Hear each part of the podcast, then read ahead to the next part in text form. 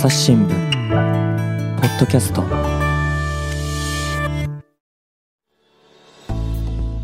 朝日新聞の木田光です。本日は宮田祐介さんデジタル企画報道部、兼ねる政治部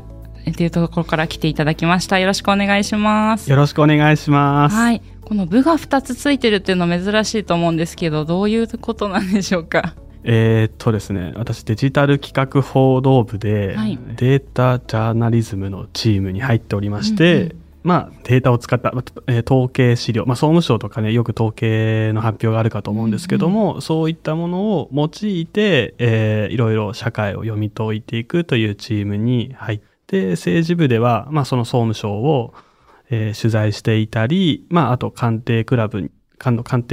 て、首相のなんていうんですかね、側近近いところにいる、チームに入って、取材をしているという立場です。はい。で、今日もですね、ちょっと調査の内容とかも出てくるんですが、テーマは何でしょうか？書店がなくなっていることについてです。はい。で、宮田さん、文化部で出版担当もされてたということで、この分野長く取材されてるんですよね。そうですね。4年前ぐらいですか。うんうん、に文芸担当といって小説家、作家さんとかを取材する担当をやって、その後本当に出版社の経営だったり、流通の、取材を2年ほどしていました。で、今お話にあったように書店がなくなっているっていうことなんですけど、有名どころだとどういったものがありますか？多分人それぞれかと思うんですけど、例えば東京だと、閉店といっても一時閉店とかも含むんですけど、はい、八重洲ブックセンター、東京駅の近くの本店が、なくなったり、神保町の三省堂も今一時閉店していたり、渋谷だと丸善純駆動さんがなくなってしまったりとか、結構みんなそれぞれなんていうんですか、生活圏の中の有名な書店さんがなくなっちゃってるなっていうのは感じてるのかなと思います。うんで、これ数字でもこういったことが明らかになってるんですよね。そうなんですよ。これは一応出版インフラセンターといって業界団体のデータになるんですけど、今新刊書店、新しい本が売られている書店は、11,495 店というふうになっていて、はい、10年前と比べて、3割ぐらい減っているそうなんです。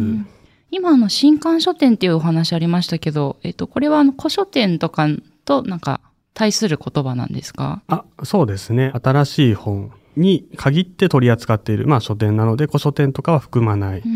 またその、取り次ぎ会社っていって、本を新しい本を納入してくれる会社があるんですけど、はい、そこを大手さんを使っていないとこも含まれない、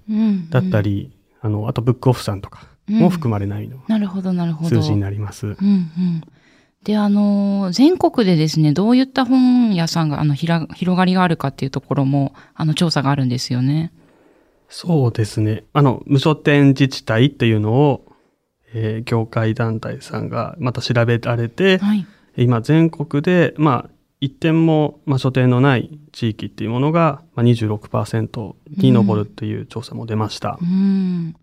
同じような、調査で別の、大手取り次ぎ当販のものもありますよね。そうなんです。5年前にその調査が行われまして、その時には、22%。その調査の方法だったり調査している、会社が違かったりするので、一概に何とも言えないところがあるんですけど、データ上、結構書店がなくなってもない自治体が増えているという現状があります。はい、なるほど。どちらの調査でも2割台で、3割にもうちょっと届くかなというような数字が出てるので、そんなに本屋さんがない自治体が増えてるんだなっていうのは、私記事を読んでもちょっとびっくりしたところでした。で、これの数字を出したプロセスっていうのはどういったものだったんですか？そうですね。私、その4年、4、5年前に、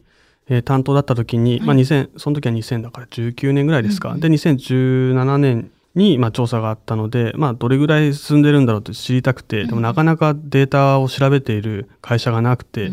で、今月日が流れて、去年の12月にこれ発表されて、5年ぶりなんだってところが、ニュースだと思って、取材を始めたのがきっかけでした。調査をしたきっかけっていうのは、その調査団体の方にはどういったものがあったんですか？ですね、これ調べたのが、はい、出版文化産業振興財団、アルファベットと JPIC っていうところなんですけど、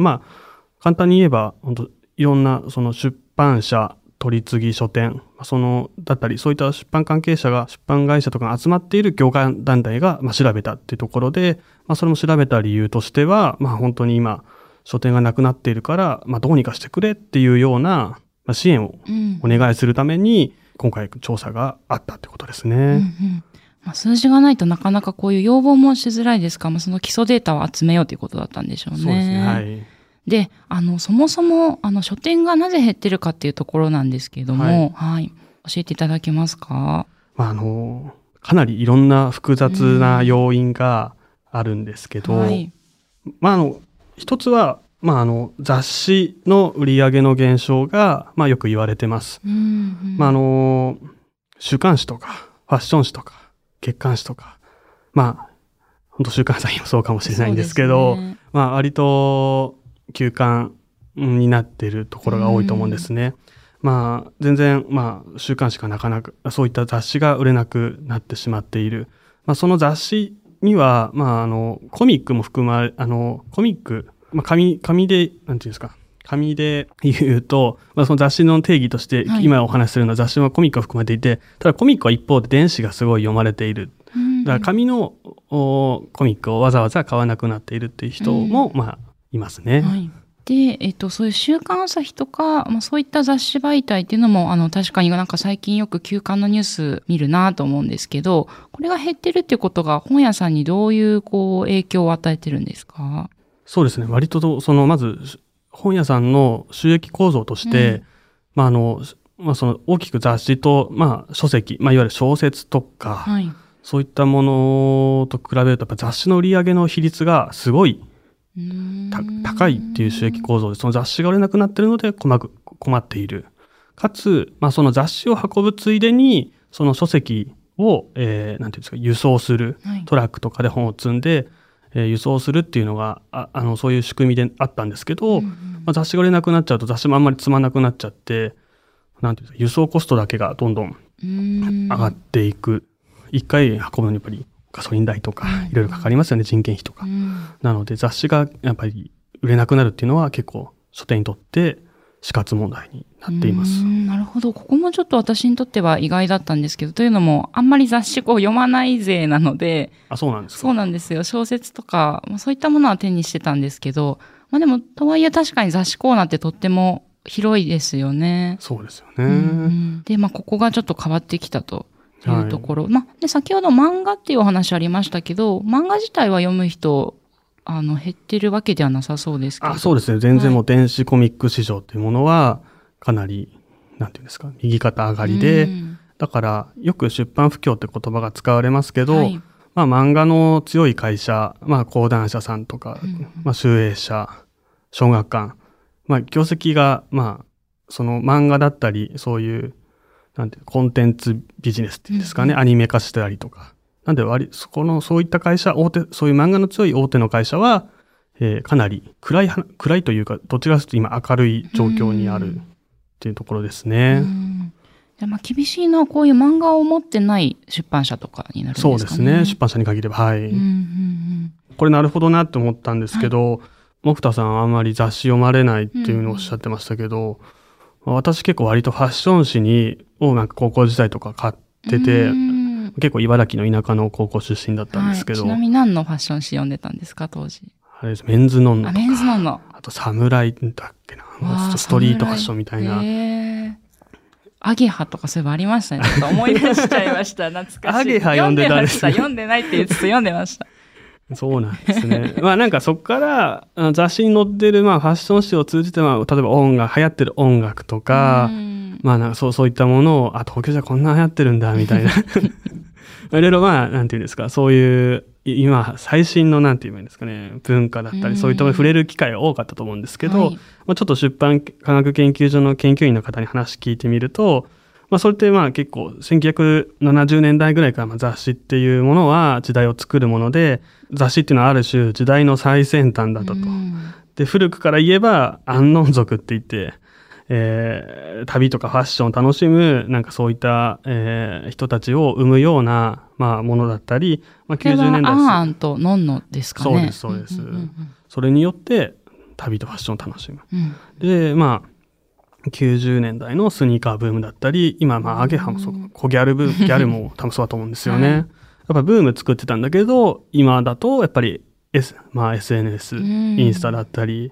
X ですか、今ツイッターです、旧ツイッター、はい、みたいなものだったり YouTube だったりものを使って、まあ、インフルエンサーと呼ばれる人が情報発信して、そこからなんていうんですか、真似てみるみたいな、うんうん、昔は雑誌を通じて、まあ、真似てたかもしれないけども今じゃあまあインスタ見て真似してみるみたいな人が多いんじゃないでしょうかね、うん、確かにその辺のこう流行りがどうやって波及していくかっていうところも変わってきましたよね、うんうん、そうですね、うん、でもう一個書店が減ってる理由っていうのは何でしょうか。そうですね、まあ、まあそういった、まあ、今雑誌、まあ、他にメディア環境の変化、まあ、他に、まあ、うん、あえて言うならば、まあ、人口が減っているっていうところですよね、まあ、本当に社会問題化してますけど、まあ、よく物を購買意欲の高いと言われている、まあ、15歳から64歳の生産年齢人口が、まあ、1970年代ぐらいまでにまあ落ち込んじゃってるので、それはまあ人口が減れば市場規模もまあ落ちてしまっているっていう、まあ、それは他の業界にも言えるかと思うんですけども、うんうん、落ちてしまっていると。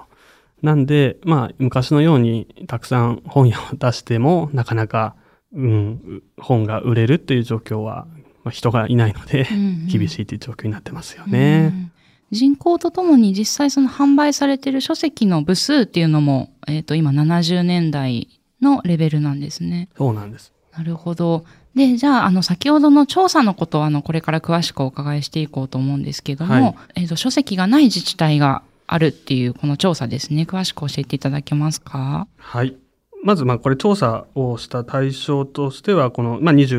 全国でお店がない書店は 26.2% で、うん、まあ、それっていうのは大手取り次ぎ、まあ、東販だったり日販っていう取り次ぎ会社があるんですけども、まあ、そこを経由して販売契約している新刊書店の数で、まあ、昨年9月時点の数ですと。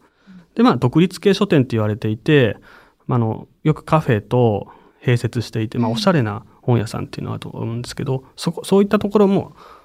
は、大手取り次ぎを使ってなければ、まあ、含まないということで、今トレンドは割となんて言うんですか、独立系書店かと思うんですけども、都市圏ではそういったものも含まないと。で、ブックカフェだったりネット書店、古書店、棚貸し書店などは含まれない数字なので、本当に新刊書店の数だけを、まあ、測ったものです、うんうん、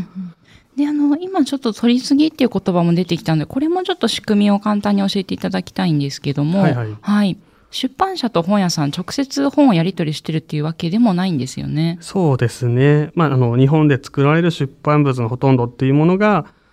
まあ、取り次ぎ会社を経由しているっていう流れで、うん、まあ、順番としては、まあ、著者さん、作家さんが、まあ、出版社に原稿を送って、で、それで本が作られて、うん、まあ、雑誌でもいいです、作られて印刷会社に持ってかれて、で、その本が製本されたら、それがまず取り次ぎ会社に行って、そこから書店に行って、我々読者に手元に届くっていう、まあ、流れになっておりまして、うんうん、まあ、取り次ぎ会社っていうのは出版社と、書店を仲介する役割を、まあ、担っているっていうところっていうような役割がありますね、うんうん、で、新刊を置いてるこの、今調査の対象になっている新刊書店っていうのは、こういった取り次ぎを経由して販売しているところということですね。そうですね、はい。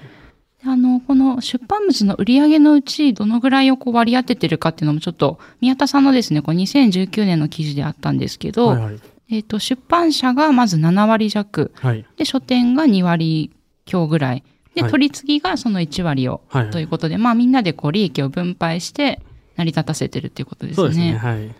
で、これの数が 26.2% ということでしたけども、もうちょっと詳しく調査のことを教えていただけますか？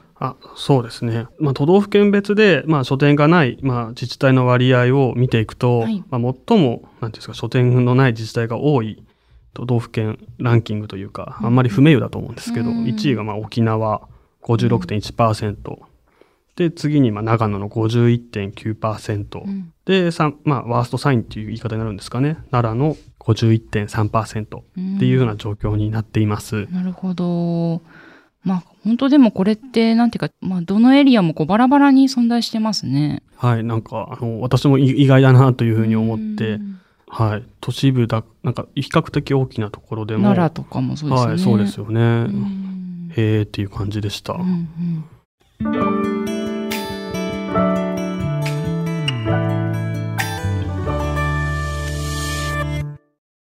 朝ポキお便り来た。2週間に1回届くメルマガ朝ポキお便りだ。 MC のコラム、おすすめ配信会、リスナーとの Q&A、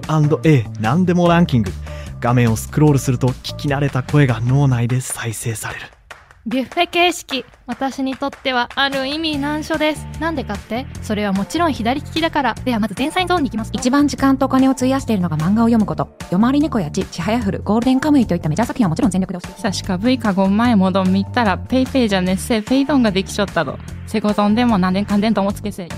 聞き逃した回、聞いてみよっと。朝ポキお便りは、エピソードの概要が書かれた欄を開いて、末尾にあるリンクから登録すると届くよ。で、一方で書店がない地域が少ないところはどういったところがあったんでしょうか。はい、広島と香川は全自治体で書店があったっていうデータになってまして、熱心なんですかね。でも奥田さんで広島にいらっしゃいましたよね。いました。ただ私がいたのが広島市内なので、はい、人がとっても多い地域だったので、はい、あるだろうなという感じなんですけど、広島県内の町とかにもあるっていうことですもんね。だからそれがちょっとびっくりでした。はい。という状況で、で、あと市区町村別で見ると、これは当たり前っちゃ当たり前かもしれないんですけど、市で見ると、書店のない市は、792市のうち17、2% の市がない。一方で、なるほど。じゃあ、逆に言えば 98% の市には書店があるということ。だからそれはそうかもな。広島市もそうだったなっていう感じですね。はい。で、町で見ると、37%、で、村で見ると 89% が書店がないということですね。じゃあもう村は相当9割以上のところに、こういう新刊書店っていうのがないということなんですね。そうですね。で、東京23区は全部ある。はい。やっぱり地域差もありながらというところですよね。はい、で、こういった調査が出て、書店側っていうのはどういった動きがあったんでしょうか。はい。書店側は、ある種自分たちの力だけでは、こういった状況でどうにもならないというところで、自民党の議連に、支援を呼びかけたっていう流れになります。で、その後提言も取りまとめたりもしてるんですよね。そうですね。昨年12月に中間取りまとめがあって、今年の5月に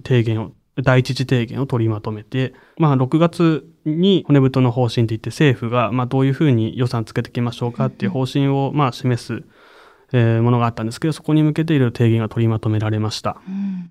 で、こういった国の議論の中ではどういった案が出てたりするんでしょうか。はい。これは国というか、自民党の議連。自民党の議連ですね。それは書店の要望を受けてなので、割と書店側の要望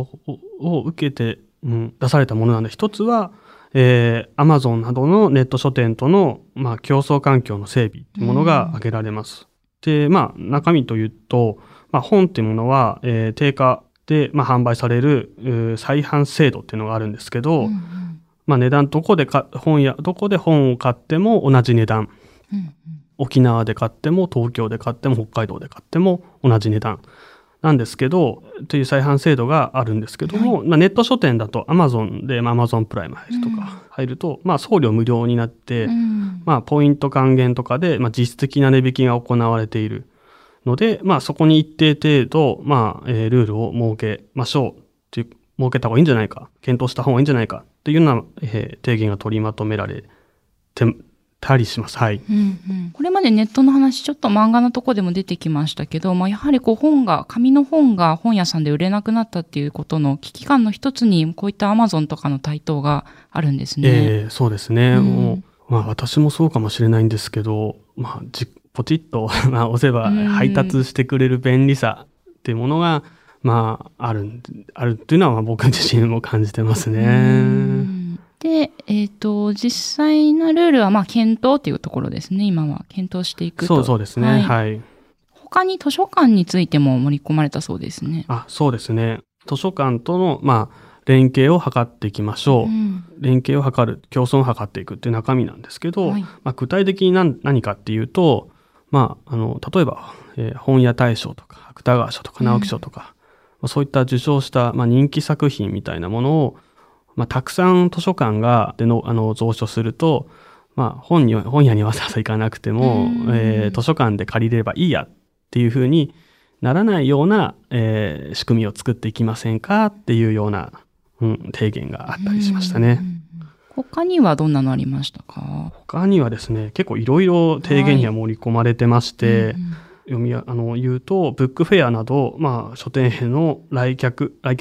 書店に来るように、取り組みをしたり、まあ、地方自治体が書店を巻き込んで地方創生につながるような取り組みをするときにクーポンだったり、地方創生交付金を活用できるようにもした方がいいんじゃないかっていうような提言が、まあ、取りまとめられました。なんか今の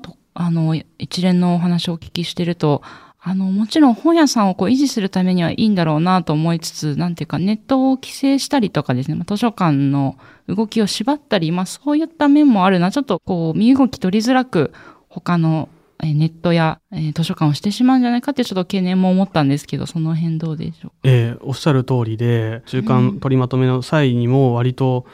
まあ、この自民党の議連の作ったものに対して、まあ、批判的な声というものが聞かれまして、まあ、それはアマゾンで本買えないんだったらもうその本買わなくていいやっていうふうになって、逆にこの本に触れる機会、活字に触れる機会が失われていくんじゃないかっていうような懸念の声だったり、そうですね、図書館っていうのはみんな本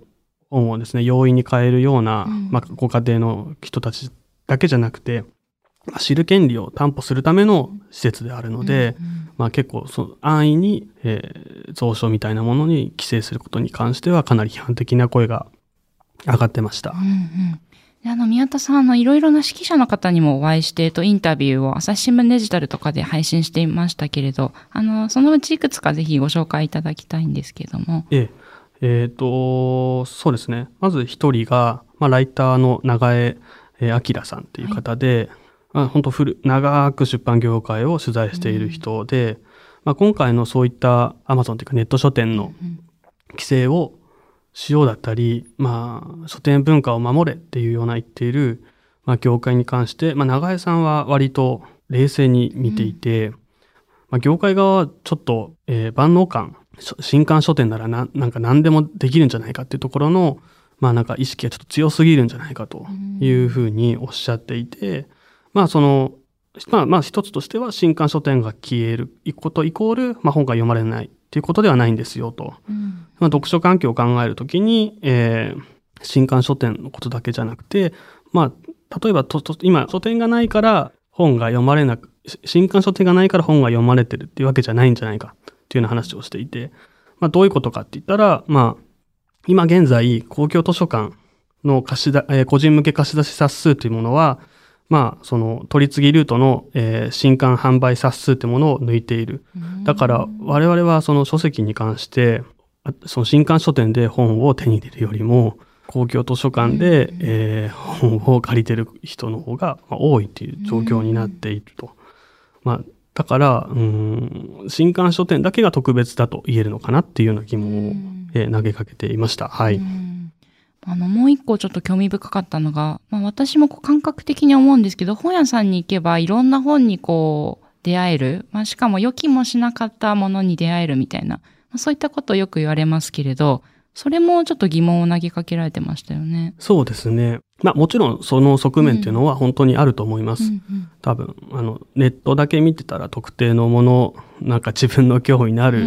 またツイッターとかでもいいんですけどフォローしていてなんかその人の情報が目にしたからそれを買ってみるみたいなのがあって、まあ、そのフォローしてる人たちの本当にエコチェンバーというか、似たようなものになってしまうかもしれないのでリアル書店に行くそのならではの良さもあるんですけども、まあ、一方でその一つのその書籍雑誌が並んでいる、まあ、店頭に並んでいるっていう時間というものは、まあ、ごく限られているんじゃないか、まあ、書籍、っていうのはまあおっしゃっていて、まあ、刊行後、まあ、数ヶ月で、まあ、それはなぜかといったら、まあ、なんていうんですか、新しい商品が続々と来て、その商品の入れ替えってものが本当に行われているため、実際我々が出会っているものっていうものは、結構ごくごく数が限られてるんじゃないのかというような、はい、確かにベストセラーと言われるものに関してはもう常時並んでますけど、それ以外にも多分目にしてない新刊っていうのはもう多様にいっぱいあるんですよね。いっぱいありますね。はい、もう観光点数もうん万あるので、本当毎日に新しいものがうん百冊生まれている状況なので、そうですね。なので、まあ、期限が来る前に返品、これは取り次ぎに返品しているっていうことなんですかね。そうですね、取り次ぎを返して、まあ、またそこ出版社に返す場合もあれば、取り次ぎの倉庫に行く場合もあります。はい。で、まあ、ただ、書店によっては、常備委託っていう形で並べてるっていうパターンもあるんですね。そうですね。まあ、多分、過去、本屋大賞とか、直木賞とか、なんか、超売れ筋商品っていうものは、まあ、常備されてることが多いかと思うんですけど、逆に売れてないけどいい本ってもちろんあると思うんですよね。そういった本があるかっていう時に、ないっていうところもありますよね。まあ、なかなか本屋さん場所も限られてますし、はい、難しいですね。これ全部というと、はい、であと時間的な奥行きの話もされてましたね。新刊書店なのでその古くて良い本だったりっていうものもあるかと思うんです。まあ、そういった時の品揃えを見ると、まあ、図書館だったり古書店の方がそういう時間軸で見ると、まあ、機能としては優れてるんじゃないかというふうに、まあ、永井さんおっしゃってました。確かにそういうお話を聞いてくると、まあ、新刊書店だけじゃなくて古書店とか図書館とか、まあ、いろんな本と出会える場所と、なんていうかお互いに協力しながらそういった状況も見ながら議論していかないといけないんだろうなというのはちょっと見えてきましたね。私自身もそう思ってます。はい、本当に。で、あと書店業界がこれまでしてきたことについてもおっしゃってましたね。そうですね。まあもともとというか、今潰れなくな閉店しちゃっている書店っていうのは、まあ、よく郊外の大型書店だったり、一つのキーワードとしては大型書店ですね。まあ、その2000年に、大型店の進出を規制する、法律が、まあ、廃止されて、まあ、本当に大型店が増えました。まあ、超大型店が増えて、まあ、本当に1階から2階まあ、3階建ての書店があるとして全部そこが棚が並んでいて、本当に1日回れるみたいな書店が、まあ、増えて、それによって、まあ、中小の書店が、まあ、食われてしまったっていう、まあ、現状があるかと思います。で、まあ、大型書店だけじゃなくて、まあ、そういうショッピングモールとかですね、大型店ができて、地域の小さいお店がなくなってしまうということはいろいろあるとは思うんですけれども、出版の場合には、なんていうか、事情もいろいろあるんですよね。そうですね。まあ、例えば、これもまた、まあ、その出版社と、まあ、取り次ぎとの書店のいろんな関係性にもよるんですけども、はい、やっぱり大型書店にはたくさん、たくさん今欲しいと言われている本が納入される傾向があって、まあ、なんかよく業界用でランクハイ本とか言うんですけど、まあ、過去この本屋ではこれぐらい売れてるからで敷地面積がこれくらいだからこれぐらい本を納入しましょうみたいなことになっていて、そしたらおのずと規模の大きい売れるとこに優先的に大型店に、本が行っちゃって、まあ、ちっちゃい書店だったり中小書店はなかなかもらえない、本がせっかくこれ私も売りたいと思ったのに売れないっていうような本屋さんの話を私もたくさん聞いてきました。はい、なるほど。だからまあ自由に欲しい冊数もらえるっていうそういう簡単なことでもないんですね。そうですね。必ずしも、まあ、もらえるとは限らないという感じですね。もちろん交渉次第なんですけども。またグループ会社化もしてたりするんですよね、取り次ぎ。そうですね。自分でやっぱり書店も持ってるので、まあ、そしたらまあなんていうんですか、身内にちょっと甘いんじゃないかっていうような本屋さんの意見も私自身も聞いてきました。はい。で、またネット書店のこの規制についてもおっしゃってましたね。まあ、リアル書店の読者のニーズを、まあ、十分に、まあ、答えられてないのに、まあ、そういう、まあ、Amazon といったネット書店の送料を、まあ、無料だったものを無料じゃなくなくなることに、まあ、よって、まあ、本買わなくてもいいやっていうような、まあ、消費者への反発ってものが、まあ、予想されるのかなっていうところは永井さんおっしゃってましたね。それは本当にそうだと思いました。はい。いや、これは記事のタイトルになってますけれども、Amazon を不便にすれば本屋に人は戻るっていう、こう疑問を投げかけてましたね。そうです。だから本当に、そこはやっぱり何かの規制を設けるときにやっぱ慎重になるべきなんじゃないかっていうような、永井さんの話でしたね。でもう一個の論点として政治との距離っていうのがあると思うんですけど、朝日新聞ポッドキャストお話はつきませんが、続きは次回にお届けします。はい、本日は書店のお話について宮田祐介さんとお届けしてきました。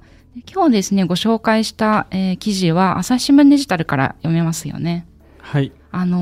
書店ゼロ自治体全国で 26% っていう調査のまずお話から、今日ご紹介したインタビューが詳しく載ってます。お話ししきれなかったこともこちらに書いてありますので、ぜひお読みいただけたらと思います。本日はありがとうございました。ありがとうございました。リスナーの皆さんは番組を最後まで聞いてくださりありがとうございました。今後も朝日新聞ポッドキャスト番組を続けるためお力添えいただけると幸いです。ご使用のアプリから番組のフォロー、レビューをお願いします。概要欄にありますお便りフォームからご意見やご質問もお待ちしています。またメールマガジンも配信しています。番組作りの裏側やコラムなど配信しておりますのでぜひご覧ください。朝日新聞ポッドキャスト、朝日新聞の木田光がお届けしました。それではまたお会いしましょう。